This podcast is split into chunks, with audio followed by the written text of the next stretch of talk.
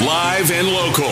This is the game. 1037 Lafayette and 1041 Lake Charles, Southwest Louisiana's sports station. Open for the end zone. It's a Saints touchdown. Streaming live on 1037 The Game mobile app and online at 1037thegame.com. This is the Jordy Hultberg Show. Hey, baby, we're going to be here all day. Call us up at 337 706 0111. I like this kind of party. Now, here's your host, Jordy Hultberg. And a great good afternoon. What a difference a day makes. I hope everyone was um, safe and sound as that uh, rainy, windy storm um, swept through the state of Louisiana. And today, you know what we call it? It's the Chamber of Commerce Thursday, the final day in the month of March, the 31st day. And tomorrow, don't get fooled now. Just be ready because tomorrow's April 1st, and you know what comes with that. Um, a lot of stuff. We got a lot of stuff on your plate today. My main man, James Mesh, back in the Master Control Suite in the game studios, which are on the campus of Delta Media, which houses KLWB, which is 1037 Lafayette. We're also on 1041 Lake Charles, where the game, and we are Southwest Louisiana's sports station. We got baseball tonight, normally a Friday, Saturday, Sunday, but because of television and whatever. And um, whatever.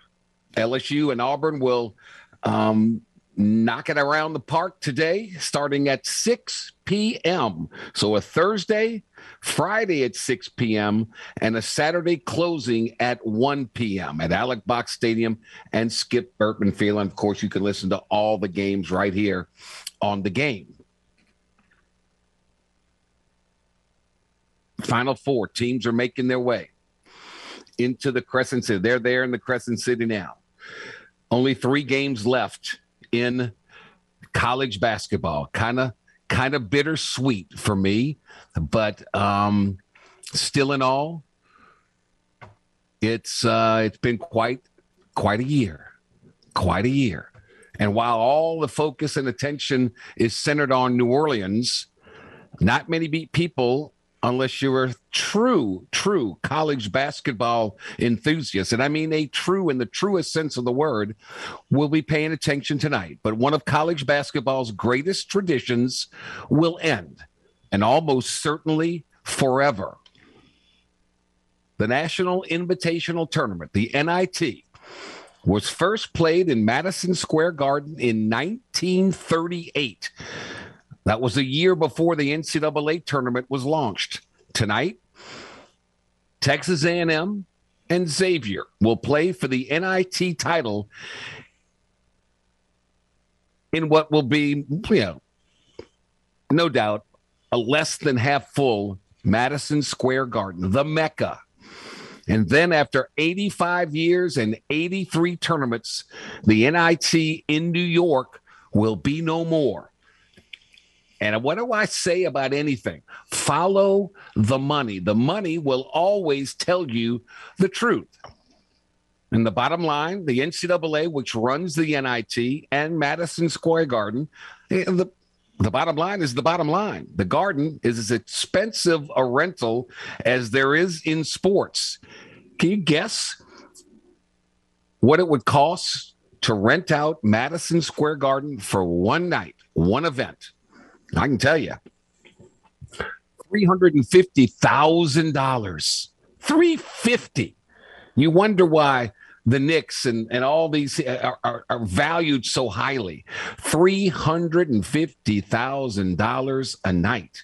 They can't make up that money. So it's, it's gone, going, going, and gone. Um, so anyway, I thought that was kind of fascinating. And um, in basketball news on the LSU front, Matt McMahon is reportedly set to hire his second assistant, according to Jon Rothstein of CBS Sports. McMahon is going to bring along former Murray State assistant coach Casey Long with him to Baton Rouge.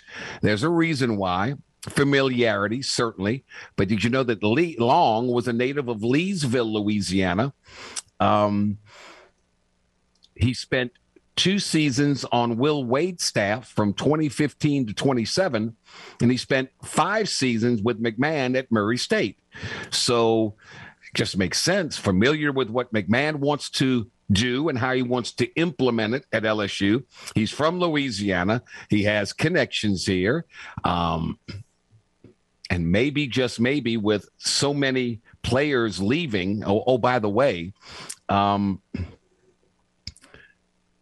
two more Tigers have entered the transfer portal, and Darius Days has entered the draft. Big man Bradley Ezewiro and guard Justice Williams are the latest to enter the portal.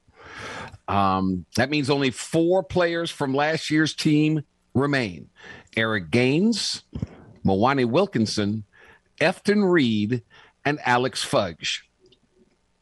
I I would be stunned if all four of those stayed. I'd be stunned. So, Coach Long, um, Casey Long, could help to get more players from Murray State to come to LSU if that's the direction that they want to go.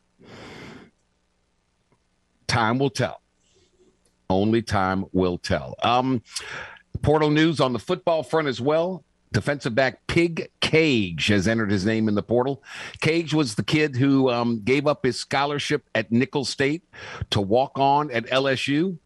Um, he became valuable late in the season when so many players were hurt or opted out or whatever.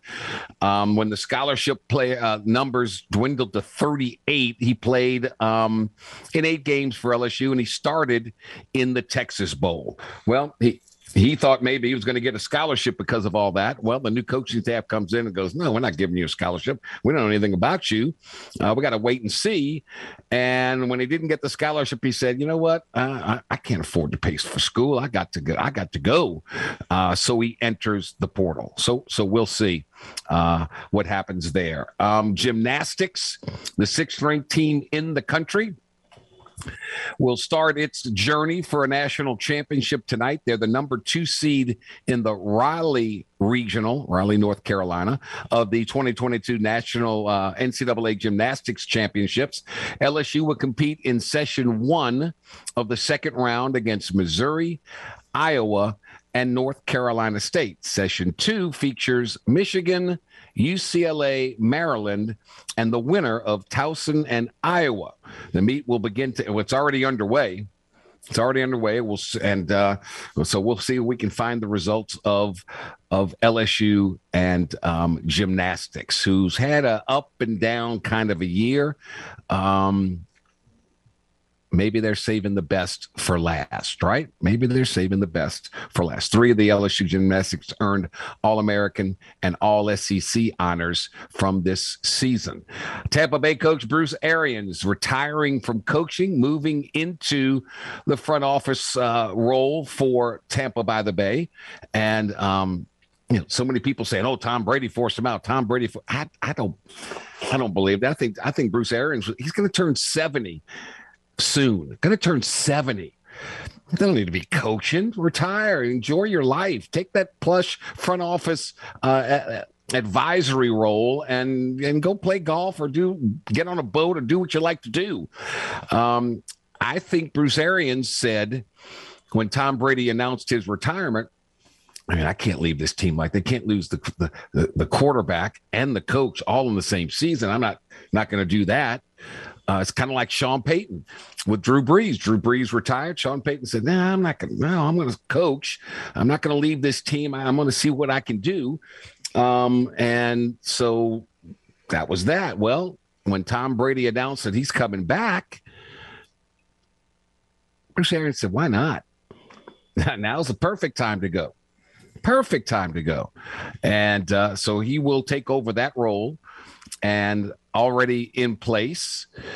Todd Bowles is the successor, and he is the head coach. So there you go. We'll have all these stories and much, much more. Our guest list today, uh, Matthew Bruni will join us. We'll talk all things LSU sports. We'll talk about LSU baseball, basketball, um, football. They they're on the practice field yet again later on this this or this late afternoon. They get on the field around five o'clock. I don't know why. Mm, but anyway, that, that's what they do. Uh, Blake Lavelle from at 14 Southeastern. We'll we'll talk all things SEC sports. We'll talk about Texas A&M going for an NIT championship. And I guess the question is, would you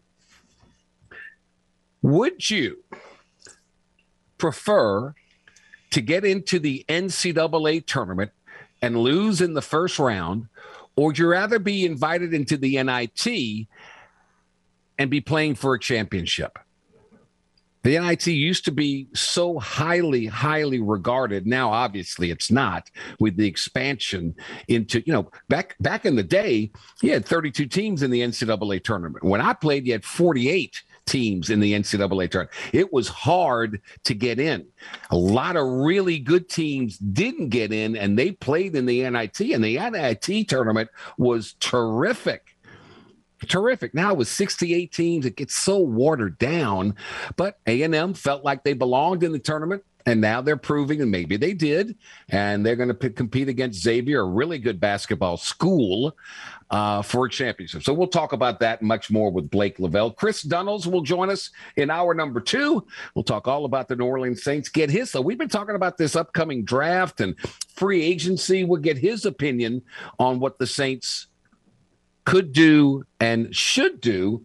And then my main man, Frank Schwab from Yahoo Sports, uh, will join us. We'll get his final four uh, prediction and all things NFL.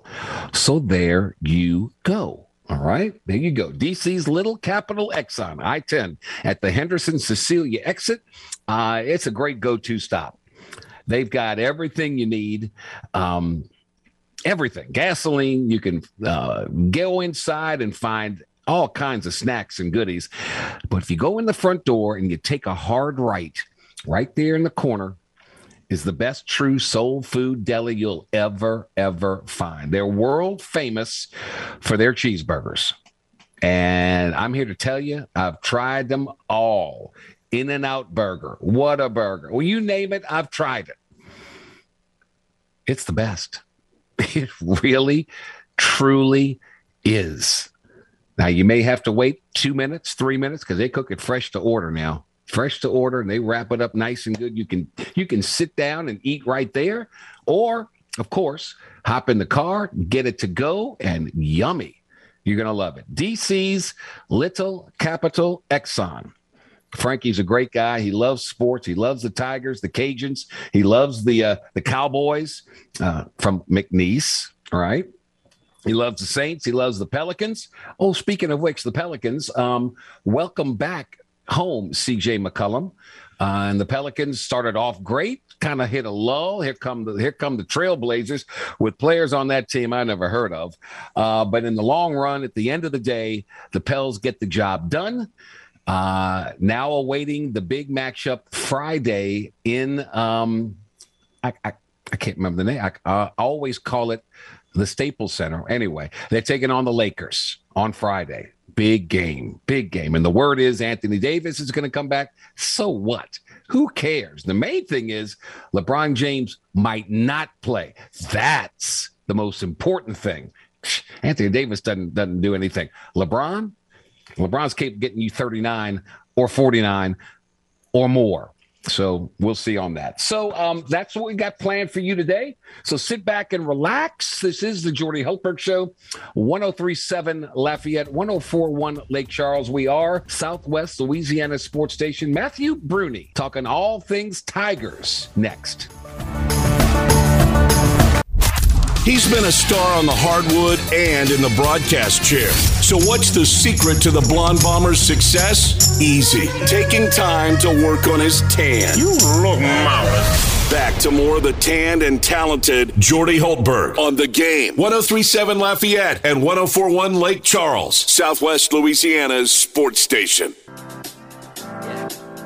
And we are back on this last day in the month of March. The LSU Tigers, the 12th ranked Tigers, begin a three game SEC series tonight against the Auburn Tigers. First pitch is set for 6 p.m. You can listen to all the action from Alex Box Stadium, Skip Bertman Field, right here on the game 1037 Lafayette and 1041 Lake Charles, Southwest Louisiana Sports Station. We've got that at 6. You got spring football practice taking place tonight. We're trying to figure out all the, the coaching staff for basketball, who, who's going to stay, if anybody anybody? Are they all hitting the, the transfer portal? Who's going to fill out the roster? There's only one person to talk to. That's Matthew Bruni from Go Two Four Seven Sports. Matthew, it's uh, never a dull time, never, never a dull moment in Tiger Town. How you doing, buddy? I'm I'm doing great. Like you said, I thought you know maybe once we hit April, be like, okay, you know now I can take a step back, you know, be be all right. Nope, nope, we're we're going full force still. Full steam, man. Let's start with uh, start with baseball. Trying to extend its win streak to four games tonight. Uh, you think the Tigers figured it out? Something happened between the end of that game Friday night against Florida and the start of the game Saturday against. Something happened because maybe they ate their spinach like Popeye or something because they're they're blasting the ball now. Yeah, uh, it, it definitely looks that way when when. Uh, we talked to Jay Johnson earlier in the week. He said uh, someone asked him about that, like what changed Friday uh, to Saturday, or you know, starting on Friday, and he said he wanted to keep that internal. Basically, saying they had you know a long, hard, you know, one of those hard conversations that you have to have as as a team that's struggling, and they came out the other side and uh, just started blasting the ball, like you said. I, I think another thing we have to take into account is the errors. I mean, they cleaned it up pretty significantly, yeah. significantly over the last two games. So, I mean, that's what this team needs to be, right? Going into the season, we're like, okay, we don't know about the pitching, but the batting upside is is very high. So, if they can just not give the team, the other team, runs and and and bases like for free, then they're going to be really tough to beat, even if they're just hitting at you know uh, their normal capacity. Right. Yeah, um, both teams, Auburn, LSU, three and three in the SEC. Uh, so LSU, Auburn, Texas A&M, Mississippi State, uh, all tied for second place in the SEC West. You look at schedules. LSU struggled against Texas A&M. Auburn won two or three games at A&M last weekend. So a team that is uh, number three in the league in batting average, number five in the league in team ERA. Nobody gives Auburn much credit, but they must be pretty good.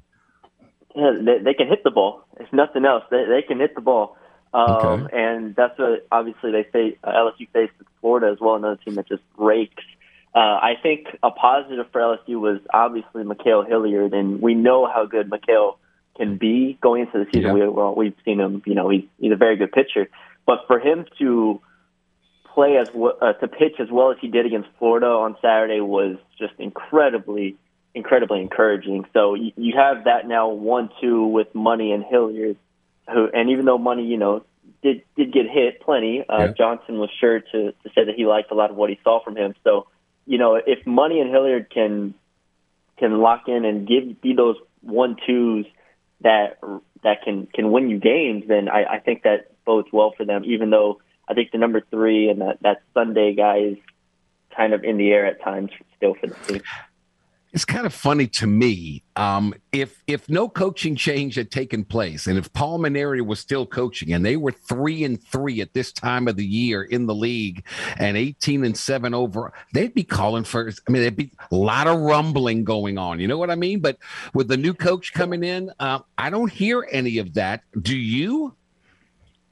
Not really. No, I mean I've seen some of because obviously we have a whole board and we have a lot of baseball fans on on there and everything.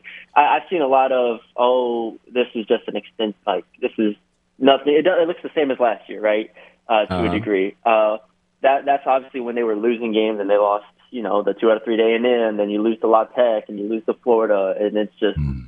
You know the offense couldn't do anything, and then you're giving up, you know, three errors a game basically. And so, right. I, I do think that there is still obviously that grace period that you give coaches, and the wins over Florida really ignite that. And you know, if they had gone 0 and 3 or even 1 and 2 against Florida, I, I think there would still be some restlessness. Yeah. But I think those two wins over Florida at least give Huge. fans something yeah. to hold on to, and they Huge. give them a direction moving forward.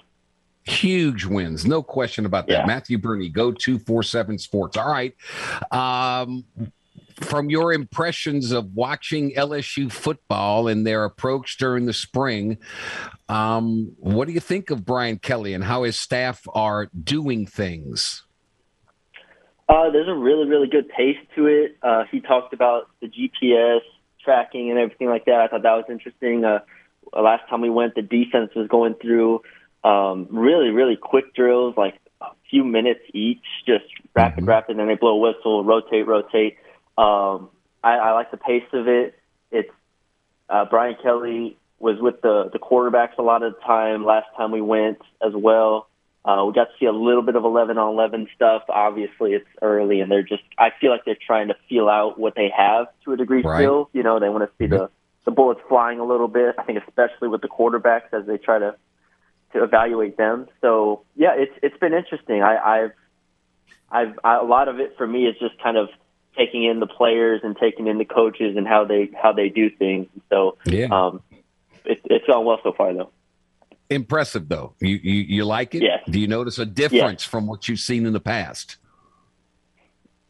The obviously, I, I got here last year, and you know, early in the year, there's still a lot of energy, a lot of excitement, and I think we've talked about before. As the year went on, it was kind of like you, you could feel it. You could feel yeah. it starting to die down a bit. And so, yeah, there there is a renewed energy. I, I do think you know they did have really good assistance on last year's team too, right? I mean, you go through you know Baker and and all of them. Mm-hmm. Uh, so it's not a shot at last year's staff. It's just it's just a new energy and it's a new team. Right. It's a whole new team. so we have to remember yeah. that as well. So it, it's been it's been uh, very interesting to watch them work. Everybody's trying. Everybody's trying to put their best foot forward to impress the coach uh, and the assistant coaches. I uh, quarterbacks. Um, what have you seen? Anybody standing out in the limited time that you get to see them?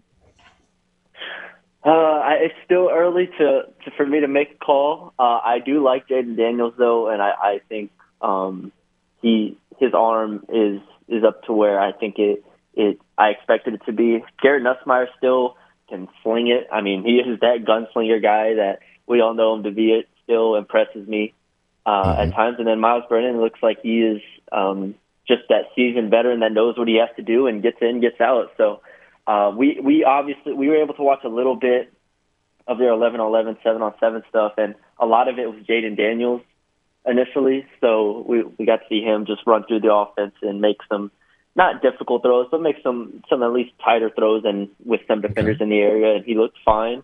Uh, he looked mobile. He didn't get pressured. He was able to escape. Uh, Myles Brennan uh, made made some solid throws as well, even though he had a lot less snaps in just our viewing time. So okay. yeah, I, I, like what I've seen from Daniel so far.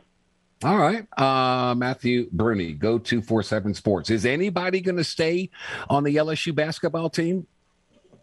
I mean, they're, they're all hitting. The, oh. they're all hitting the transfer portal. I mean, all um, of them. It seems like. Yeah, all of them. I, I've gone in with I've gone in with the approach that they're all gone unless if they say they're staying. Like that's just been my approach this whole time, and I'm yeah. obviously the coaching staff I'm sure is having conversations with them and you know gauging where they are and if they can keep them and if they can stay. Um, again, my approach is that they are not going to be staying unless otherwise indicated. Um, I, I, I don't know who's a candidate to stay anymore. Honestly, my best guess would have been Shareef O'Neal in the first place, just because of his dad and because of the ties to LSU and now he's in the portal. So um, yeah. I, I definitely think it's going to be a clean slate. I, I don't see more than a few, if any, staying, uh, which right. isn't the end of the world. That we knew it was going to be a rebuilding year, right. anyways. But uh, that's right. Um, yeah, it'll be. It, we'll see who McMahon brings in. I think that's a lot more interesting than than who leaves for the most part. Right. They, well, they got the point guard from um, Murray State. That tells me Eric Gaines is gone. Um, if they get one of these big power forwards, that tells me maybe uh, Mwani Wilkinson gone. Uh, I hope Efton Reid sticks around because I think he can be a good player, and size is, size is everything. So so we'll see. Um, before I let you get out of here, we got the final four. It's raining blue in my hometown of New Orleans with um, Kansas taking on Villanova. And you've got, of course, the dream matchup of uh, of uh, Carolina and Duke. So, give me your prediction. Who wins the first semifinal between Kansas and Nova? Uh, I have Kansas definitely with with Dixon out for for Villanova. Yeah. It's a big blow Villanova's already yeah. pretty shallow as far as depth goes. They usually only play six or seven max. Right. Um, right. So I, I got Kansas there. I just think that they're deeper and their offense is more potent. Uh, the other one's tough. Duke Carolina is really tough for me because I like North Carolina's matchup real a lot with with Duke as far as their size goes. Oh man, if I had to choose, I'm, I'm going to take Duke probably just because they're rolling on offense and they're uh, Jeremy Roach at point guard is playing really well for them. So and Banchero, yes. Banchero, they're they're all playing playing well for Duke, and they have enough talent to where uh, they can just out talent teams at times. So those will be my. I'm my with you. I'm with you on both fronts. The injury at Villanova, but I think that game's going to be close. I think, uh, and I think a lot of the the the the betting force believes it because it's only a four and a half point spread. Uh, if mm-hmm. if Duke had beaten Carolina in Coach K's final game at Cameron Indoor, I would pick North Carolina to win this one, but I'm picking the Dukies. Uh, it's just it, it's going to be like John Wooden. John Wooden retired and he, he, won his last game and won yet is another national championship, and I think Duke is going to do it for Coach K. I really do. We'll see.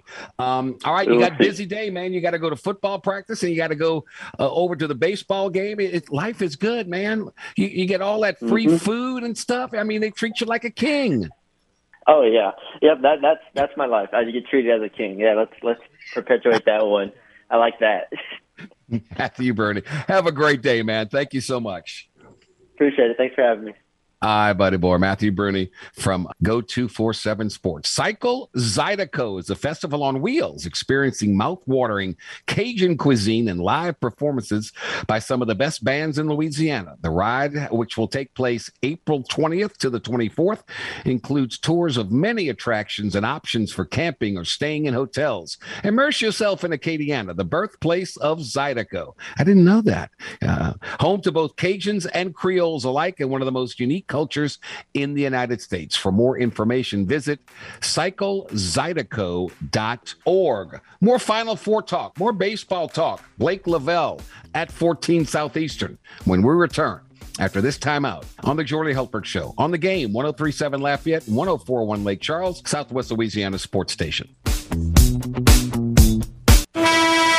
Jordy Hultberg was draining three pointers with ease way before Steph Curry came on the scene or was even born. Now back to the Jordy Hultberg Show on the game. 1037 Lafayette and 1041 Lake Charles, Southwest Louisiana's sports station.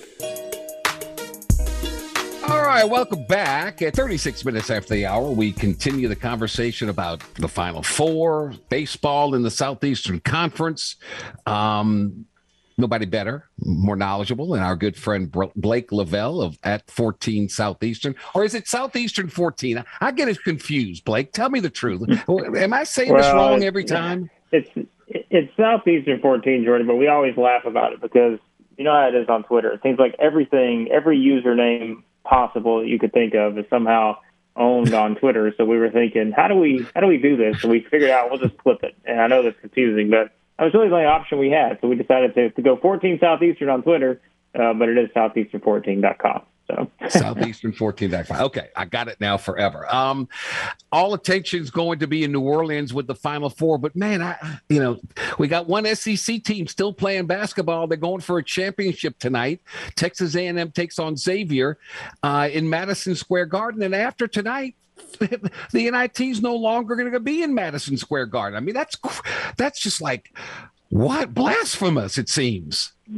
Yeah, it's going to be interesting. Uh, we're so used to it being there, and that's kind of, I think, that one of the you know the, the largest appeal for the NIT is as a tournament because again, we know that you're in a crowded space this time of year when it comes to to playing this tournament, knowing that you know you're going up against the Final Four and, and all this stuff, especially this week. And I think part of the appeal of the NIT has been because it has been at Madison Square Garden, and you know that's still always a a huge thing to to be able to to play there. So yeah, it, it's not. I just don't think it's going to carry that same type of mystique, I guess, moving forward. Yeah. And I, I don't like that because again, it has been one of the reasons why you you watch the NIT once it gets to this point. Um, so it'll feel a little bit different. Um, I don't love it. I feel like it waters it down a little bit. It doesn't really make it feel special anymore. But tonight for Texas A&M could be special because I think uh, as this tournament is kind of played out, it started to me, you know, be pretty obvious. I think they're the best team left in this thing, and they win it tonight. That'll be a nice message to the NCAA tournament committee. So. Do do you think if if now knowing what they know, do you think they would still say, "Hey, we'd rather be in the NCAA tournament. We may lose the first game," or would they rather be in the NIT and get a championship? Yeah, it's always to me a matter of, of motivation. I think you're still probably taking the NCAA did. but but I think what's been interesting about that is, and you and I we've seen this over the years. There are just some teams that when they get left out of the NCAA tournament, I mean, it's just come out with no motivation at all, right. get beat first game in the NIT, and it's just like they're just devastated.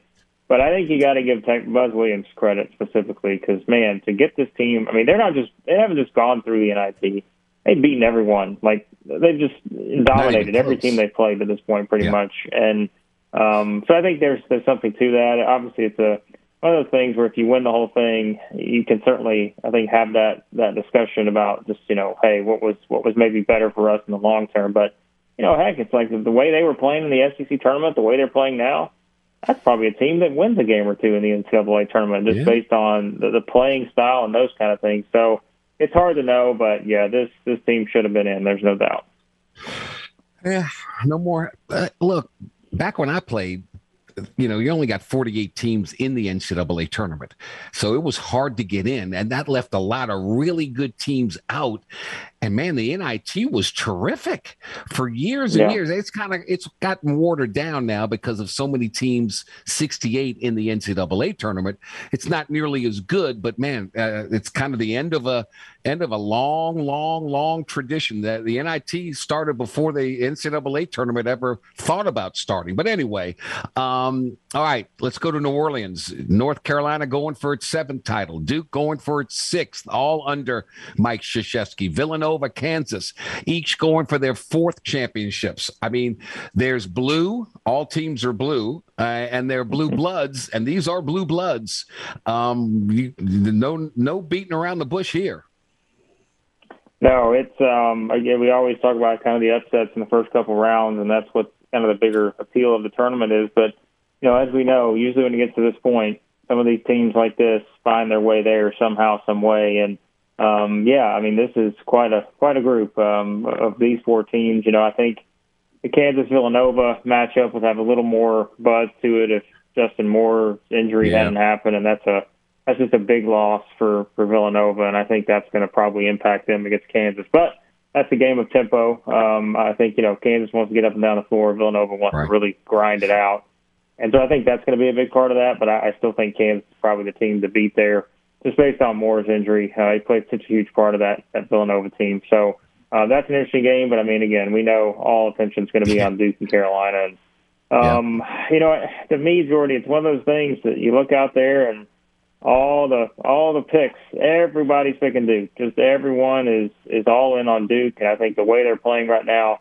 it's hard to you know ignore how well they're playing and the path that they've taken to get to this point. But I tell you, there is something to me about this North Carolina team, and you, you want to talk about motivation. Duke certainly has their own motivation uh, for making sure it's not Coach K's last game, but. North Carolina, um, I don't know that you've ever been as motivated as you are right now. If you want to heighten the rivalry to a point that um, you know, maybe we've never seen before. Uh, and I don't mean that just in terms of the play on the court. I mean in terms of the storyline. If you were to beat Coach K in his final game at Cameron, beat him in the Final Four to deny a national championship, um, boy, that would be something for the Duke North Carolina rivalry. And I think North Carolina has a great chance to win this game. Um, I just think you look at the way they played, how they played to get to this point. Um, I tell you, right now, I may pick Carolina just because I think that they are in a really good spot. And I mean, hats off to Hubert Davis. What a job he's done this year yeah. with that team. It's remarkable. He is uh, he is the afterthought amongst these these great great coaches. Um, I'd put Jay Wright against anybody. I think what he does at Villanova yeah. is is remarkable, man. It is remarkable. We we'll see. Uh, all gets underway on um, on Saturday in the women's tournament. Um, you got South Carolina win. I mean, Stanford's really good. Um, you got UConn in this thing uh, with Geno. What a, what a great game that was. I happened to catch the the last quarter and overtime and then second overtime uh, that against North Carolina State. That was uh, or was it? Yeah, North Carolina State. That was remarkable. Um, but you got that uh, you got that powerhouse South Carolina. What do you think? I was going to say, I, it's one thing I've been talking about is like, hey, we, I know we're all thinking this this men's Final Four should be spectacular, but my goodness, this women's Final Four is is Ooh. just as I think appealing. Obviously, from a basketball standpoint, I know it's not going to get the attention necessarily, but boy, this is a this is a great Final Four for from the women's side. Like you said, you got Connecticut winning that huge game uh, against NC State, just a, a fantastic basketball game. Playing Stanford, obviously, really good team uh, South Carolina Louisville was so intriguing just based on yeah. uh, you know how good both those teams are, and, and I think that will be just another you know heavyweight type fight between these two. Um, so yeah, I think that that was. I'm, I'm glad you brought that up because I know it's not getting mentioned a lot this week because of everything around you know the men's one and all that. But we, I always say, you know, sometimes this once you get to the final four in the women's tournament, like again, we talk about kind of how tournaments play out. There's usually less upsets, I think, in the yeah. women's tournament than you see maybe in the men's. But Yes. Boy, what a fantastic Final Four this is for the women. So I would highly suggest anyone, if you have nothing to do, even if you have something to do, cancel your plans. I tell you, this will be a great Final Four tomorrow night with these women's games. Friday night, the uh, the semifinals, and Sunday night the championship. Uh, man, I'm telling you, it's I, I am because my daughter loves basketball and she plays it, so I'm I'm more invested now in in women's basketball. I tell you what, they got some players, man. They got some yeah. play- that Connecticut NC State game.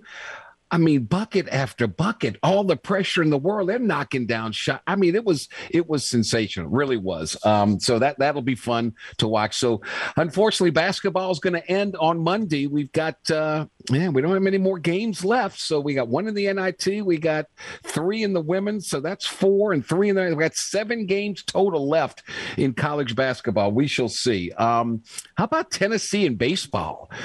Man, that coach, uh, it's been a steady progression year after year. And right now, the, the volunteers are rolling.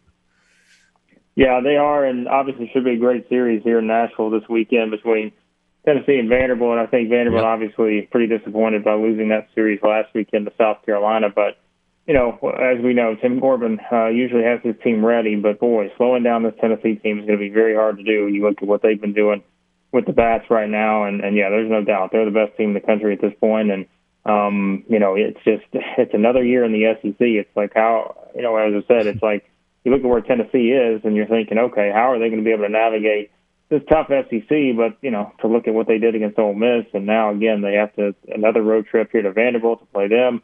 If they were to win this series too, it's just uh, it's going to be hard to slow this team down, just based on where the bats are. So um, yeah, Vols look really good. Arkansas looks good. Uh, your usual kind of group, I think, in the SEC where you're going to have what probably five, six, seven teams maybe um, that you're going to look at going into those um, you know regional type games, and you're right. going to say, boy, all of these teams are in a really good spot. Uh, and it's a, it, it is it's another fantastic year, I think, and it's going to be fun to kind of see how it plays out uh, in conference LSU. play here the rest of the way.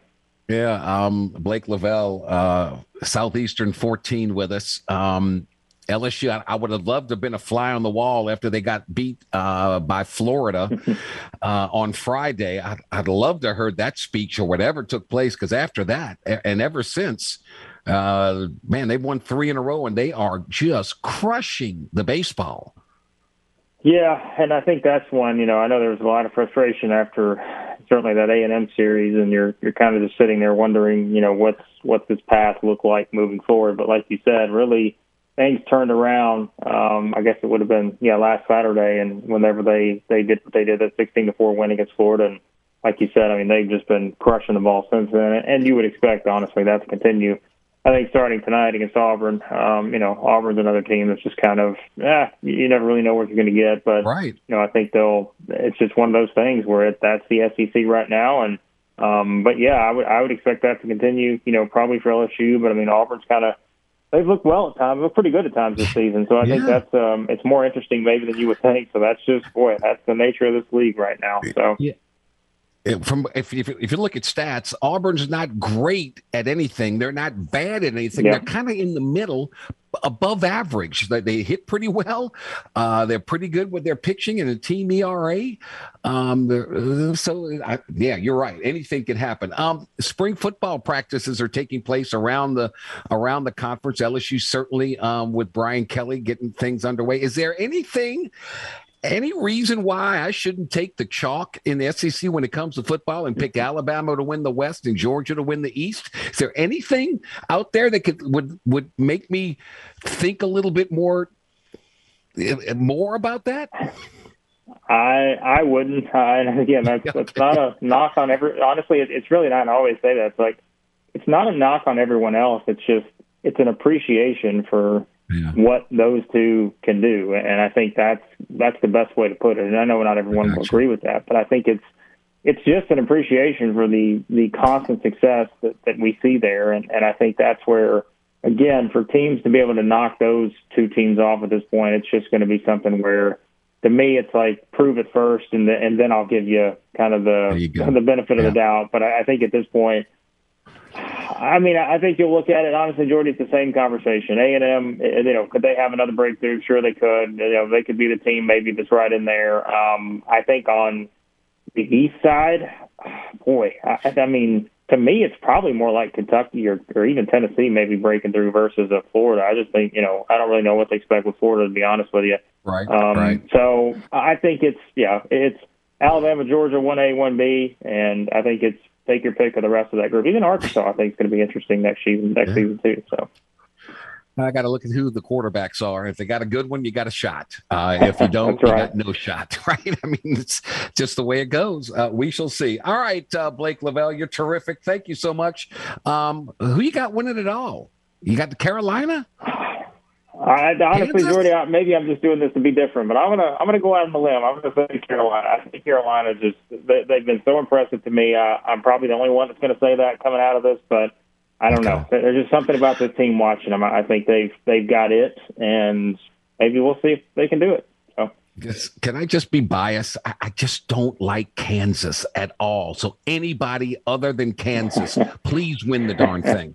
I don't want Bill Self with this lifetime contract with all the things that are still out there with that program. No, thank you. Yeah, I think the the best bet is probably the Duke Carolina winner, is my opinion. I think whoever wins that one's probably in a pretty good spot to win it all. So. All right. Who who would you uh, who would you take if you had the number one pick in the NBA draft? Would you take Holmgren from Gonzaga? Would you take uh, Banchero from Duke, or would you take uh, Jabari Smith from Auburn? Yeah, that's a great great question. I would probably.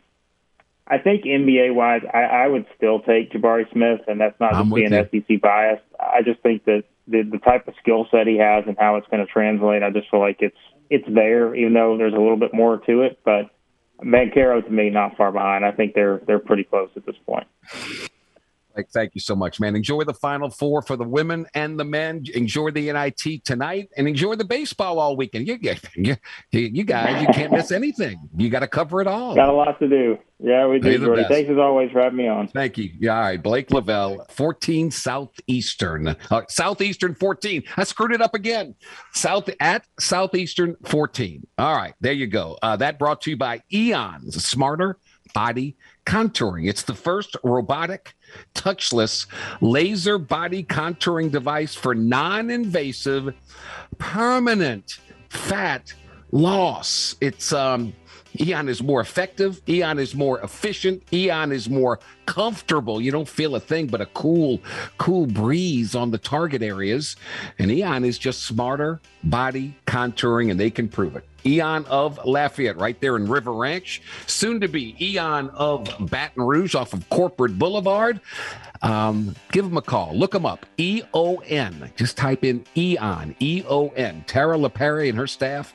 They'll take great care of you. I did it. It's working for me. I'm going to lose two inches in my waist. How about that? By doing nothing. I love it. Eon of Lafayette. All right, back to wrap up hour number one. Set the stage for hour number two, the Jordan Hultberg Show on uh, the game. 1037 Lafayette, 1041 Lake Charles, Southwest Louisiana's sports station. Jordy Hultberg is known far and wide as the Blonde Bomber for the perfectly feathered golden mane he rocked back in the day at LSU. The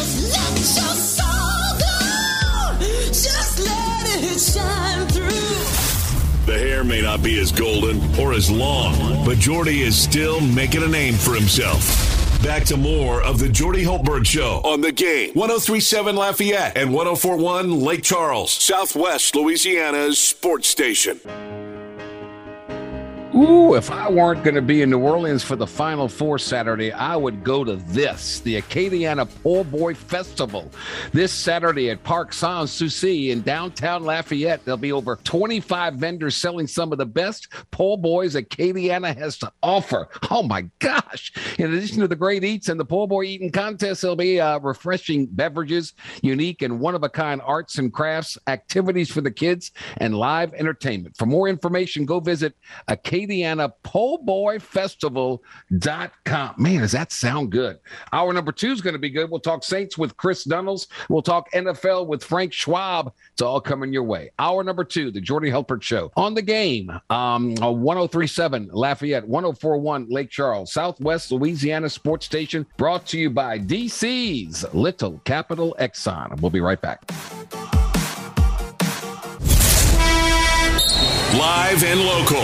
This is the game. 1037 Lafayette and 1041 Lake Charles, Southwest Louisiana's sports station. Open for the end zone.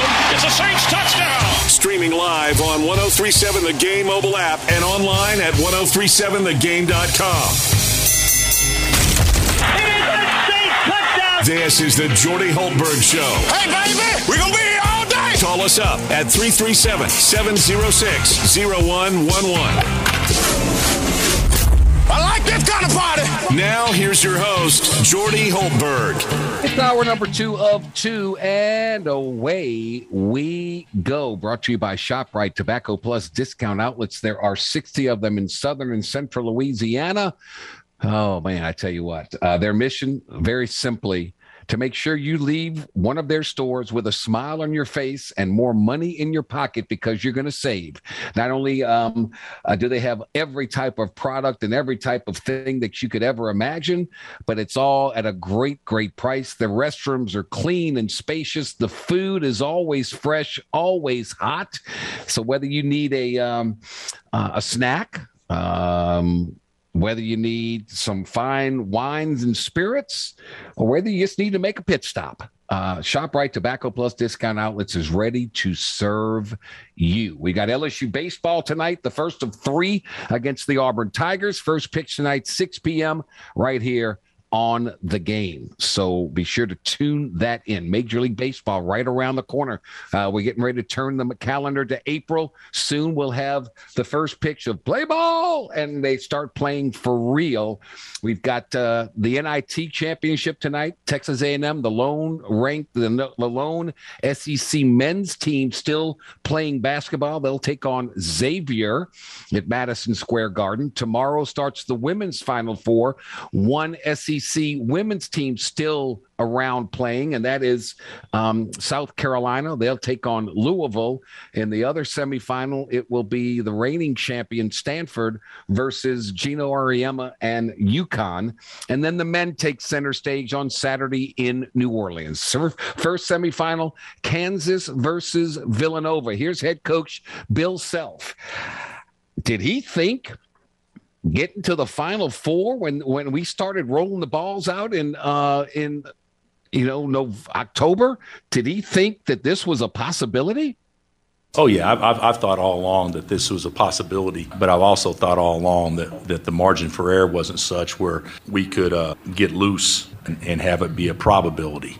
I, I, don't know. I think these guys have stayed focused. They've eliminated distractions for the most part all year long, and they do play for each other. And so uh, when we play the way that I think that we're capable of play, capable of playing, I, I, I, I have total faith that we can play very well. God, I don't like Kansas. All right, I'm just going to get it out of the way. Uh, I do like Villanova. I do like Collin Gillespie.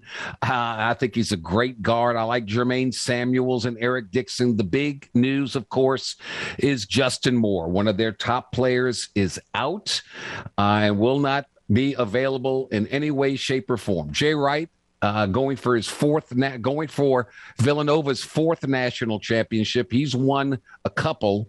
Um, here's Jay, Jay Wright. Uh, does the game plan change with Justin Moore out? It, it's definitely going to impact our game plan offensively. Yeah, He's again, I want to balance and I want to be truthful in balancing that he he's such a huge part of everything we do. So it's going to impact not having him on the floor, obviously, but we do have a week here to adjust what we do without him, which is what's unique about a Final Four. And and you only have to play two games if you're really fortunate. You know, you, you, it kind of gives you it's it's almost like a bowl game in football. It does give you a chance to adjust. We have you know we have four days of we're, we're taking we took off yesterday. We have five days of practice that we can adjust things and become comfortable. Uh, but it's definitely going to change our game plan offensively. They're still going to do the same stuff. They're really sun- fundamentally sound defensively.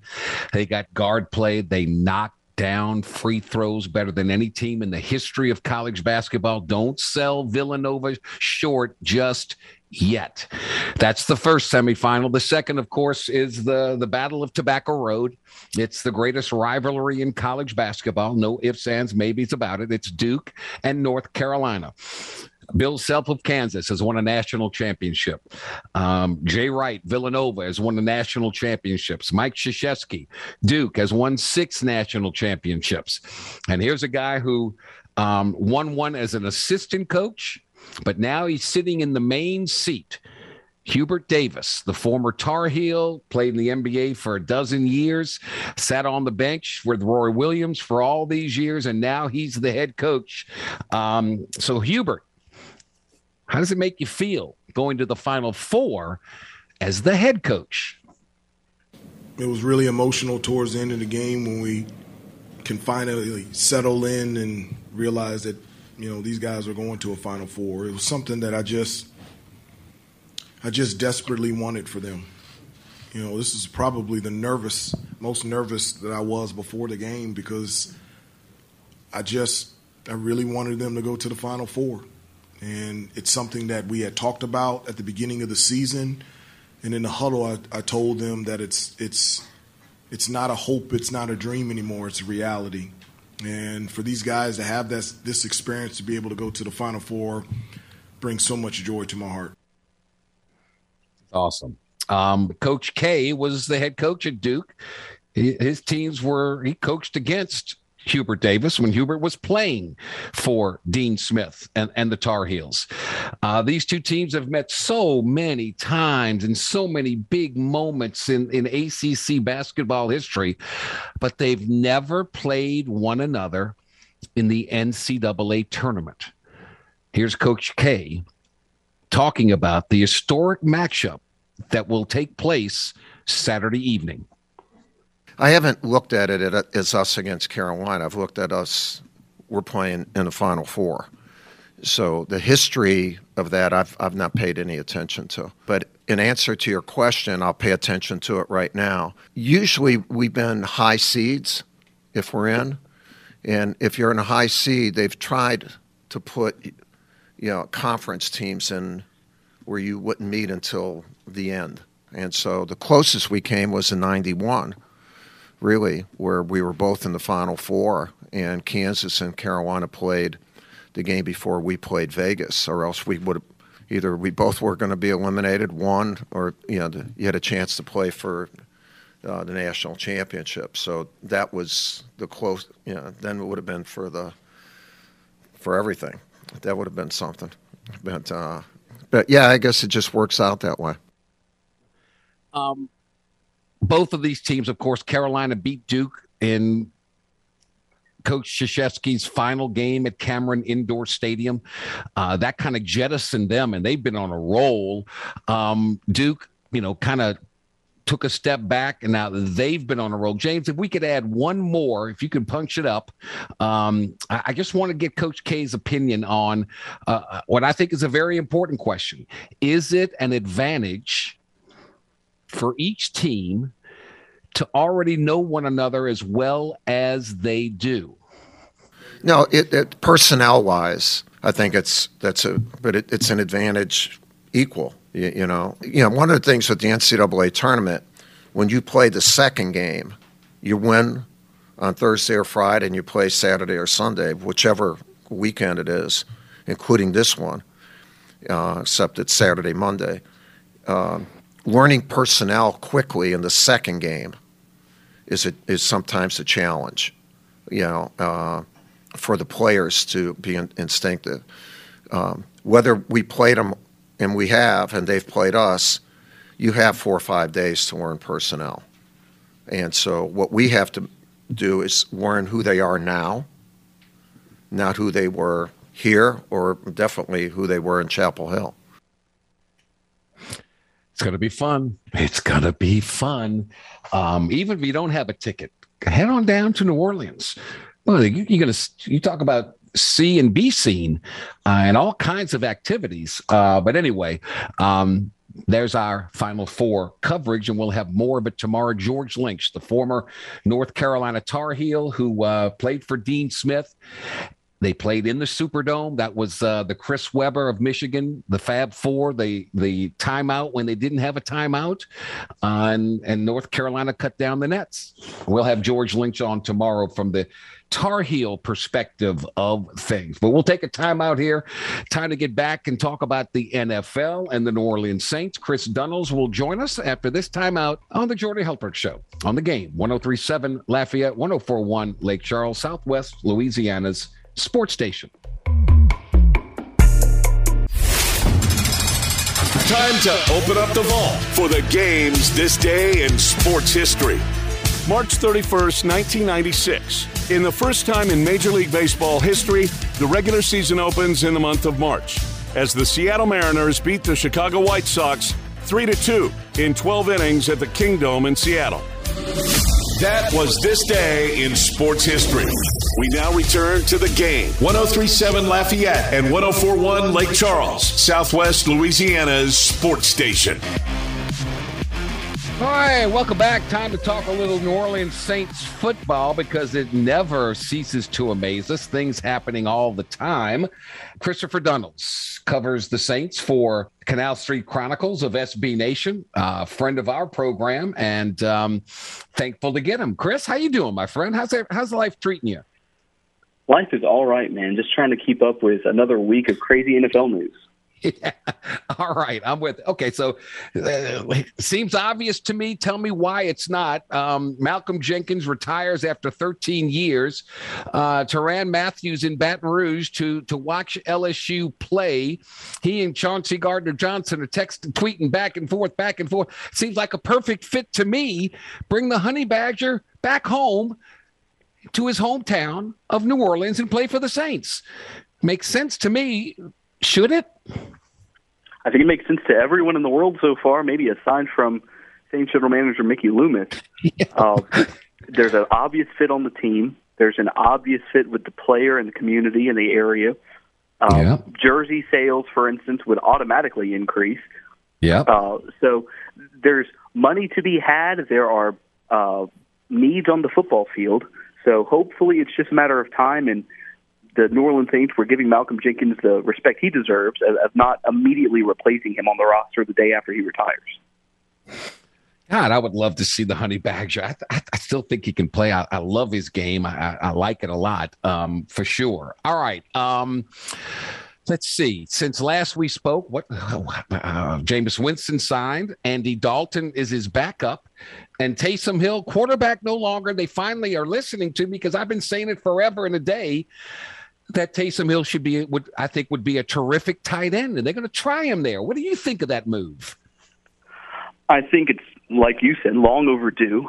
Uh, I think the Taysom Hill at quarterback experiment uh, is thankfully put to bed, but I don't think that means we have seen the last of Taysom Hill Agreed. under center for the New Orleans Agreed. Saints. I think the occasional quarterback power play might yeah. still be on the table, uh, but yeah. the Saints just have a glaring hole at tight end, and the the fit seems so obvious. So giving Taysom primary tight end snaps seems like a good decision all around. He's just too good of an athlete. Um, I, you know, with Alvin Kamara, if he's if he's going to play uh, a full, who knows what's going to happen there? But you don't need to hold blocks very long with that guy. So I, I don't think he needs to bulk up that much, if at all. I, I want him to be that mismatch, two two quick for linebackers, too strong and, and big for secondary, uh, you know, cornerbacks and safeties. I think he's a. There's no reason he can't be really, really good at that position. I really believe it. Absolutely. I mean, when we talk about a tight end, we're not necessarily talking about the Josh Hill, Garrett Griffin, you know, only right. an inline blocker. Think right. more along the lines of Jimmy Graham, of a player who's more of a wide receiver who can line up wide and then who can chip opposing defensive ends or linebackers on the edge of the line occasionally. He's not going to be asked to engage Von Millers of the world, you know, for four or five seconds in pass protection. He's going to be there to provide a little chip block here or there and yeah. then go out and catch some passes. Travis Kelce. I mean, come on. All he's got to do is just get that jug. He's got to catch balls all day, every day, night and day, and work with Jameis Winston. Uh, I like it. Did you did you like the Andy Dalton move? It's safe if unexciting. I will say yeah. that. I think it's yeah. probably a wash uh, as it relates between Dalton or a player like Trevor Siemian. Uh, but having a veteran back there holding the clipboard, uh, being that next man up in the event that Jameis Winston were to get hurt, because let's not forget he's coming back from you know season-ending knee injuries. Yeah. So we're all assuming, and, and hopefully rightfully so, that he's going to be 100% by week one. And by all accounts, he's going to be. But if something happens and he's not ready for week one, or if he re injures himself, or has a new injury, Taysom Hill was not going to be the guy. And let's all cross our fingers and hope that it's not going to be Ian Book either. So it had to be someone. so why not Andy Dalton? Okay, with the signing of Andy Dalton, that sent a message to me. Maybe I'm crazy, but that tells me the Saints aren't really in, enamored with any of these quarterbacks, and so they're not going to draft a quarterback. Or am I wrong in that front, in that assumption? I think it's not necessarily a terrible assumption to make, but I think the Saints are going to do everything they can uh, maybe not at wide receiver apparently, but to address as much as they can on the roster in free agency, so that way they can attack the draft without needing to draft a particular player with their first pick at 18 overall. Okay got to be a wide receiver or is it an offensive tackle? Or uh, what do you think? What, what, what would you do? You're the brain trust. You're you are the gm of the new orleans saints franchise. You look at the roster you're saying okay we, we have a hole here we have a hole here we got a hole. So what would you do with the first pick? Well, what I would do is I would immediately sign players like Jarvis Landry, Odell Beckham Jr. While we're talking about former LSU Tigers, um, there are plenty of tackles on the market. If you believe James Hurst can be the you know the starting left guard in place of Terron Armstead, you still need probably another body on the left side of the offensive line. So sign that, and that way you can go into the draft just saying who's the best player at this position. Because if you hmm. come in saying I have to get a wide receiver at 18, but there's been a run of receivers in front of you, then you're going to be left reaching, or maybe trying to trade back and finding a trade partner, even if there might not be one available. So instead, do as much as you can in free agency to address the roster. That way, you can go in kind of open minded into the first round of the 2022 NFL draft. Do the Saints have enough money to sign someone like Tyrann Mathieu and like Jarvis Landry? Uh, the salary cap is a myth in New Orleans. So you are a true Saints fan uh, if you know that. The Saints have enough money to do anything they want, assuming the players who they're willing to sign are willing to take kind of multiple ghost year type deals. So Tyrann Mathieu's kind of on the back end of his career, so a, a two to three year deal is probably all he would sign anyway. So adding on another two or three ghost years to spread out a cap hit would certainly be doable. Uh, same for a player like Jarvis Landry or Odell Beckham Jr. coming off of injury. Chris Dunnels of Canal Street Chronicles. Um, Bruce Arians retires. So the question is who has the best head coach in the NFC South now? That's a tough That's one. a good question, right? Uh, you can make a case for basically everyone. Surprisingly, uh, Carolina Panthers uh, coach Matt Rhule is now the longest tenured coach in the division yes. at this point. Yes. Uh, so big shock and, and a lot of turnover. Uh, but Dennis Allen went one and zero. Oh. Let's all pretend like his time as head coach of the Raiders just didn't happen. didn't and happen. let's no, just focus what? on his one Raiders, game who? coaching no. the Tampa Bay Buccaneers last season. And let's say Dennis Allen is the best coach in the NFC South. That is, uh, I mean, think about how things have have turned over and changed. I mean, my goodness gracious. Um, what's the pecking order in the South? I guess with because of Tom Brady and that team, you got you got to favor Tampa Bay, right? But after that, um, where do you have the Saints if you had to pick here and now?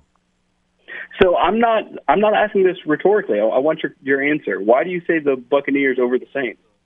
Um, proven quarterback. Um, I like their middle linebacker. Um, I, I don't know. I, I, for some reason, I just and the, the uncertainty of Alvin Kamara, and what's going to happen there uh, with him and his legal the legal thing. Um, so maybe maybe by a by a smidge, I'd, I'd favor Tampa Bay. But you tell me why why I shouldn't. The Buccaneers only finished four games better than the Saints last season, and the Saints swept the Bucks in their two games with a combination of Taysom Hill, Trevor Siemian, and Jameis Winston for a quarter and a half in those two games. So if you assume you're going to have a full season of Jameis Winston, there's no reason to think the Saints couldn't close that four game gap because they were Yeah. able to do that with a, you know, a game of Ian Book at starting quarterback, for instance. So you take those kind of games out, you take out the anomalies like the Carolina Panthers game when the Saints were Yeah. out so many head coaches and assistant coaches. Right. Uh, and it's easy to say that assuming Jameis Winston was healthy all of last season, do the Bucks still win the NFC South? I'm not sure. The answer to that is Yeah, uh, you make a good point. Um, I like listening. I, I can I can be coached. Um, okay, uh, uh, I, I like it. I like the Saints defense. Um, got some holes to fill there, but uh, I like the Saints defense. And we, tell me, they, they're going to find somebody. They need two two receivers. Uh, Tre'Quan Smith re-signing him. Did that surprise you? Unfortunately, no, just because of some of the lack of other options that were there and the Saints' familiarity with him and what Tre'Quan can do as a blocker. Tre'Quan's the kind of player, though, who, if he's asked to be a number two next to Michael Thomas, it's just not going to happen. But if he's number four on the depth chart, he's a more than serviceable number four who can block downfield, who can stretch the field for Jameis Winston's arm, and that's the role he can thrive in. But that means you still need to put in one or two players in front of him and behind Michael Thomas. I'm with you. Uh, if let's just hypothetically, uh, let, us just say that the Saints are at number 18 and not one wide receiver has come off the board. Out of all this grouping of wide receivers, who who would fit best with the quarterback and as a number two to Michael Thomas?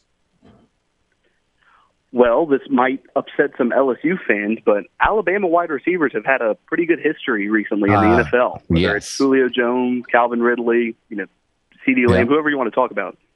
Uh, so, if knee injuries didn't derail the back end of his season, then Jameson Williams is probably a top ten, maybe top five pick this year.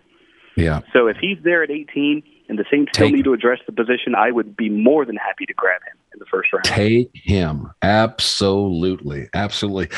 Um, after wide receiver, what's the next big position of need you think the Saints need to address from a draft perspective to bring, bring in depth? Again, that, that really depends on what they do in free agency, but assuming the roster just is what it is come the draft time, what it is now, then either interior offensive line or safety, obviously making up for the loss of either Terron Armstead or Malcolm Jenkins.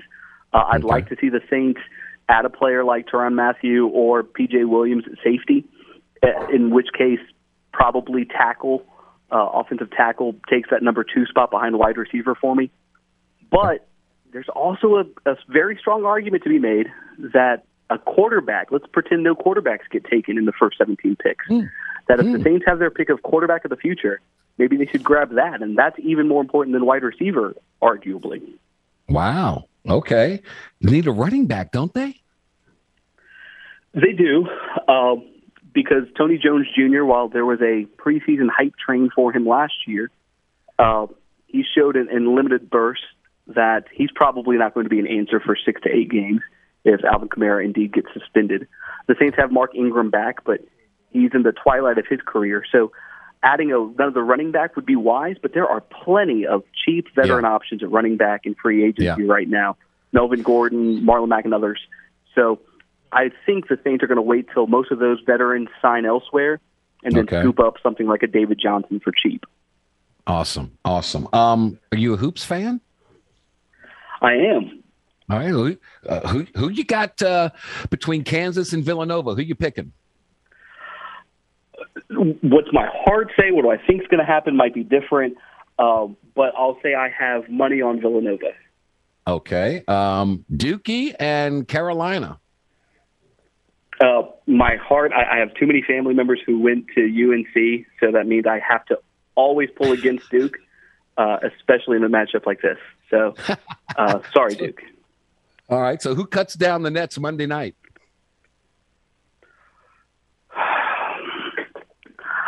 I don't know. I, I, I, I don't. Okay, I, I, that's my fair. bracket had Villanova the whole way.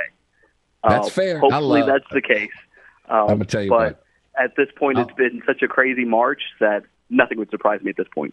Yeah, uh, Jay Wright's one hell of a coach, man. He's really good. Chris, you're you're a hell of an analyst for the New Orleans Saints, and I greatly appreciate your time, man. Enjoy the weekend, enjoy the hoops, and uh, keep us in the loop when when you hear things happening with the Saints. So we we'd love to hear from you.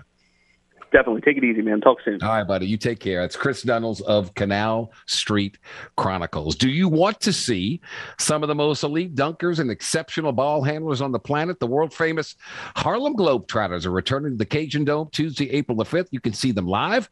The game, 1037 Lafayette, 1041 Lake Charles, is giving away a four pack of tickets for the family friendly show. So, how do you win? Well, you simply text Trotter, T R O T T E R, to 68683 to win tickets to see the Trotters. Once again, text Trotter to 68683. You got win a family four pack of tickets to see the Harlem Globetrotters live at the Cajun Dome, courtesy of Southwest Louisiana's sports station. We heard the local angle of the NFL and the Saints. We'll hear the national level uh, with the Schwab, Frank Schwab from Yahoo Sports when we return to the Jordy Hultberg Show here on The Game, 1037 Lafayette and 1041 Lake Charles. The Jordy Hultberg Show prides itself on settling for nothing less than the best. You're simply the best. This thing has a variety of nauseating aspects to it. Jordy has the best takes, the best guests, and let's be honest, the best nickname. The Blonde Bomber is cool as hell. I agree. All right, let's play ball. Back to only the best on the game. 1037 Lafayette and 1041 Lake Charles, Southwest Louisiana's sports station. All right, welcome back. 35 minutes after the hour on this last day of the month of March. No fooling. Tomorrow's April Fool's. But anyway, it's been a while. He's been on vacation. He's been doing this, that, and the other. I've, I've missed him. Um, let's talk some more NFL talk with uh, the Schwab, Frank Schwab from Yahoo Sports.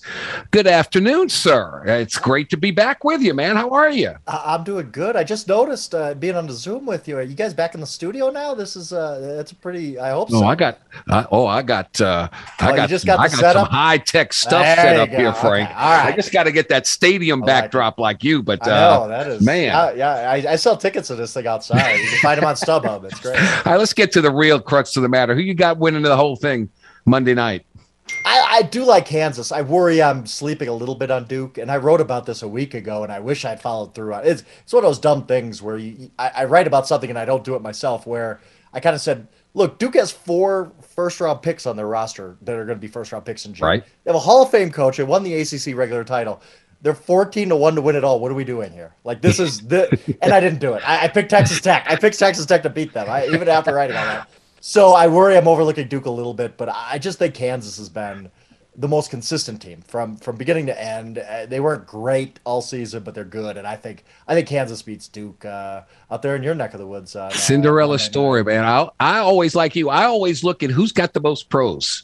Who's got Yeah, the pro I- players? Look, I mean, that's what I look at. if all you're doing to analyze a game is saying which team has the best talent, you're probably gonna be okay at the end of the day. Yeah. uh, well, unless like me, I picked Kentucky to win it all, and you know uh, they, I picked Auburn. Good- They, got a little they bit of got a bunch. They got a bunch. there. All right. Um, I'm not a fan of Kansas. I'm sorry. I just can't do it. I, I just It's a little strange. They're they've been a strange team all season, in that Yes. we're used to Kansas having like this first round pick and this lottery pick and this McDonald's All American, and this team isn't like that. But they've just been steady all year. Yeah. And I I mean, maybe it's it's weird that this might be the second team to get Bill Self a title. the only coach with with pending um, sanctions from the NCAA be investigate gets a lifetime contract. It's unbelievable. It Frank, is, I want is. that gig. Will Wade didn't get that, huh? No, he that's- sure no, he sure No, did not. He doesn't have enough, not enough skins on the wall. Will no, you gotta? no, no, yeah, not that's, enough. that's how that goes. All right. Um, Bruce Arians retires, heading to the front office. To, uh, where'd this come from? I, were you surprised? Not surprised? What?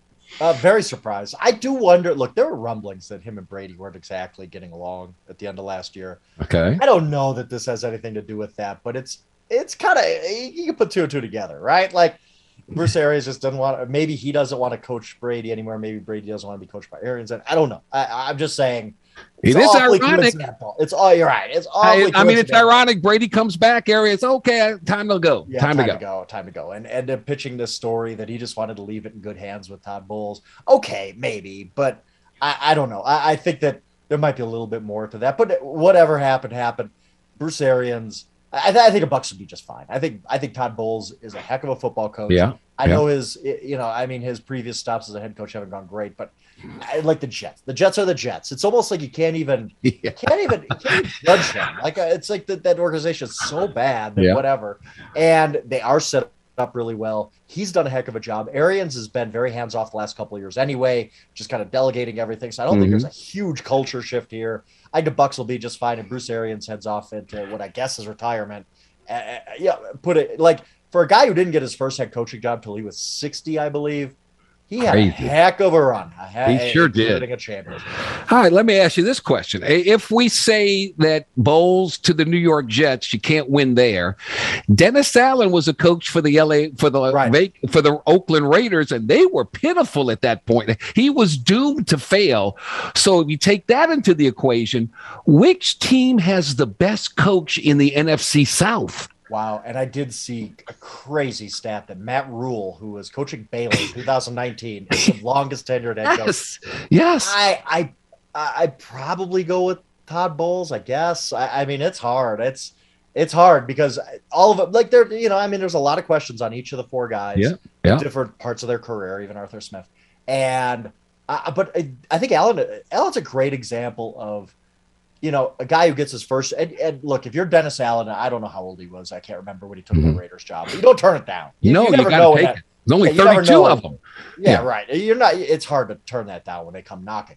So he takes a job in a terrible situation, and your ego gets involved too. And I'm sure Dennis Allen and anybody else who's coached Raiders the past two decades has said, "I can turn this thing around. Uh, we will do it," and he couldn't.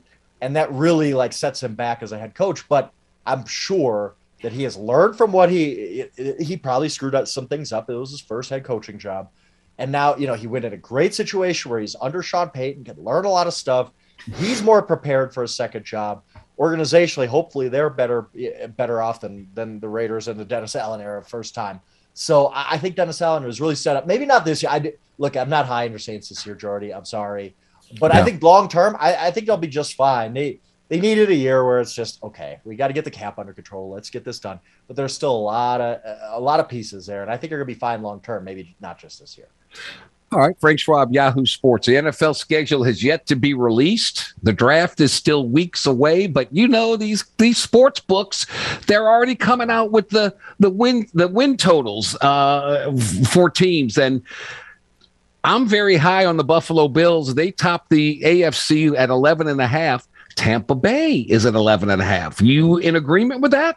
I think so. I think I, I mean it's it's hard to take the over because those are so high. But who, Yeah. you know, I mean, I, the, the the Bills one's interesting because the Patriots are probably going to be good. I, I, they're going to be a tough out at least. Mhm. Offense should should be improved, right? Like they should be better. Yeah. The Jets were really really young last year. Maybe they take a step forward. Maybe it's not so easy for the Bills in the AFC East. I'm not saying they're not going to win it, but when you're talking about I need to get to 12 wins to cash that bet, well, may, may, that's tough. Uh, It's going to be tough because they're they're they're not some easy outs in the AFC East anymore. Right. So I wonder, I wonder how high they're going to go. And the AFC as a whole, it's just going to be brutal. I saw, you know, win totals came out. I saw that three different AFC West teams are at 10. Yep. I mean, that is Yep. that That's says crazy. something. And the fourth team that's not a ten was a playoff team last year that added Davante Adams and Chandler Jones. Like that, that tells you how good the AFC West is. So yeah, you know, I love looking through those win totals. I did, I did see the Saints one. Did you? Did, you take a look Uh, I, what didn't go. are? I didn't go down that low. they were. I was surprised actually. They were seven and a half, uh, and I was like, I, I, I'll be honest. I took the under. I already did. That was okay. one of the few I. I took the Steelers over. I think I took. I think I took the Chargers over because I can't. I'm a sucker for the Chargers, but with the Saints, I, I just don't know. I, I don't know. Maybe I'm just being so pessimistic. And you could talk me into the Saints going over seven and a half, but I don't know that I see it. It would have to be just one of those defense uh, top Yeah. five in the league, and the offense does enough, And- and they, they just and what's- out wins. What's amazing? The Saints at seven and a half, second in the South. I mean, they're better than Oh. the Panthers and better than the Falcons. Oh, and that's the thing. the and that's the division. Yeah, and that's the thing about. I mean, when you were to take like me taking the under on the Saints, you do have to account for the fact that the Atlanta Falcons might be the worst team in football. I mean, Yeah. they really, truly might. Like that's a bad team right now. Yeah. and Yeah. Carolina might not be that much better either. So you're talking about four games against those two teams. Well, they might. get They could. You know, they could be a bad football team go four and zero against those two teams. Like that's just. Yeah. That's kind of the state of the NFC right now. It's pretty crazy to me how it's shifted. And to your point, AFC West, Chiefs 10 and a half, Chargers, Broncos at 10, Raiders at eight and a half. What you live in you live in Denver. Um, Russell Wilson coming over. What's the what's the vibe in in the mile high city? Oh, I think a ton of excitement just because, again, I mean, Denver had been on this quarterback carousel forever. And it's just with these bad band aids that everybody knew wasn't going to work. Joe Flacco Yeah. was never going to be a guy. And, and, Yeah. and Case Keenum and, and Drew Lock and all these guys, they were never going to be worthy successors of Peyton Manning.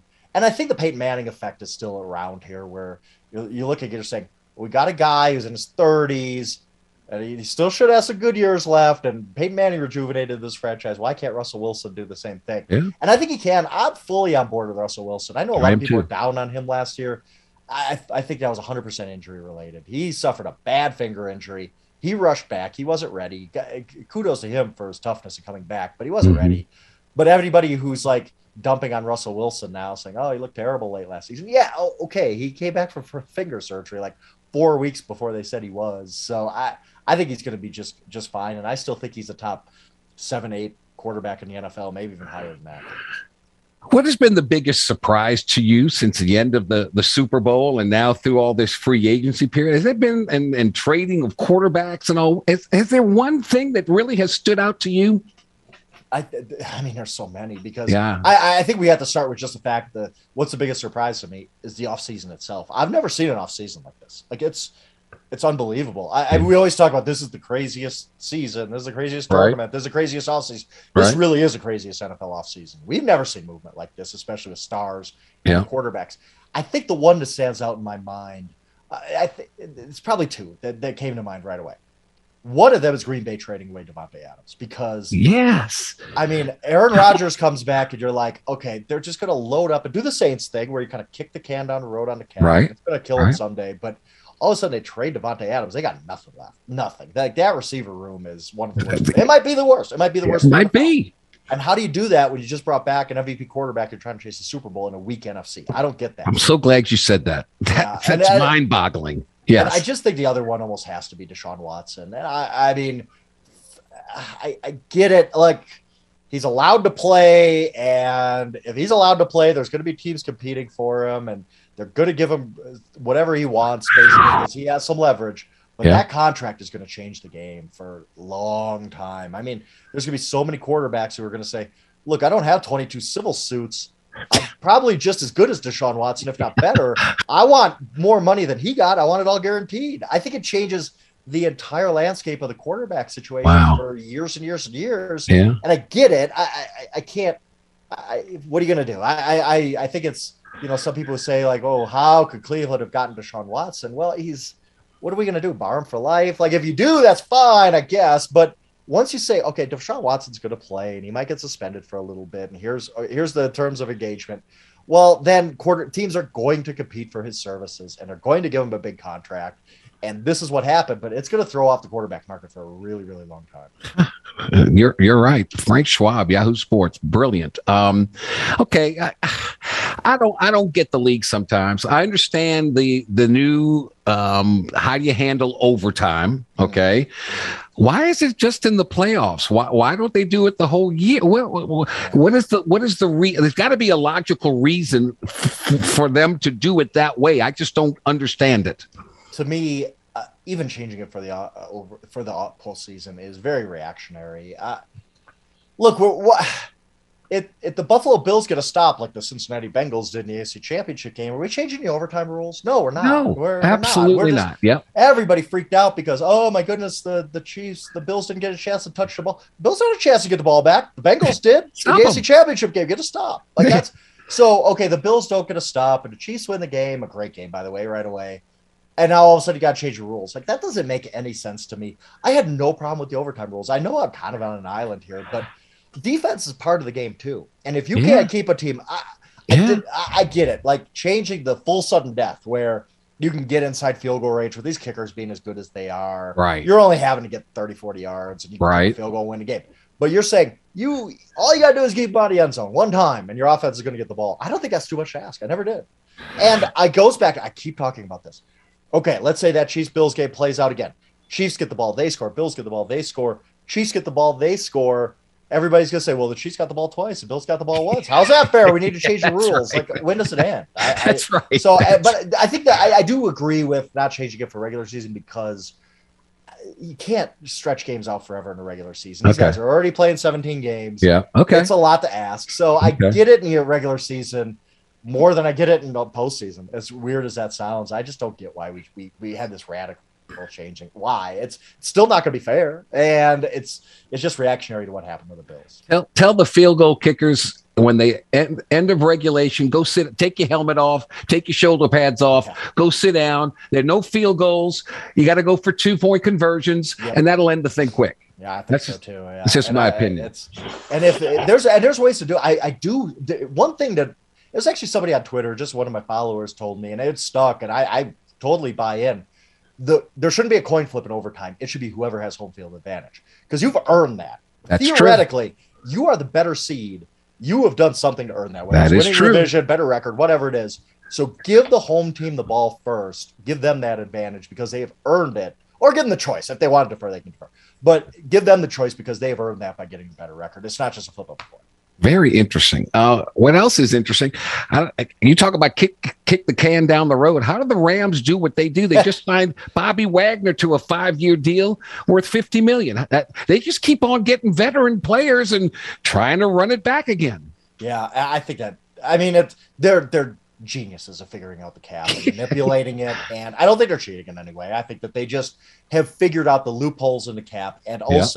One of again, you talk about yeah. One day we're going to look up in 2026, and we're going to say the LA Rams are coming into the offseason 95 million dollars over the cap, and they got to just tear it down this year. It's going to happen. It has to happen, especially when you get Bobby Wagner, who I love Bobby Wagner. I think he's a Yes. Fame player, but he ain't got five years left. I No. mean, if you get three out of him, I'd be impressed. Yeah. So you're just having this massive cap hit at some point, uh, and all this probably funny money at the end of the deal. But yes, they have figured. They, I love what they do. I really do. I think that it's so smart because the NFL is not a long-term league. It is just No. not. You cannot have a five-year plan in the NFL because right. you're not going to be there in five years. Exactly. Win now. Win now. What? Yep. Like the the Packers are a great example. We just talked about. What are you doing? You're trying to be good for five years. I'd rather be great for one. Nobody's going to remember. Hey, you had that streak where you you you won 12 games four years in a row. Nobody cares. Did you win a Super Bowl? Did you make it to the Super Bowl? That's all anybody cares about. D- doesn't it give you the impression? I just thought when you said Davante Adams, I mean, Aaron Rodgers was talking about retiring and all this. Now he's got his money. He's got his big contract, and Davante Adams, he ain't saying nothing. He's not Yeah. saying it. You know, he's like, oh, okay, I you know I can do it.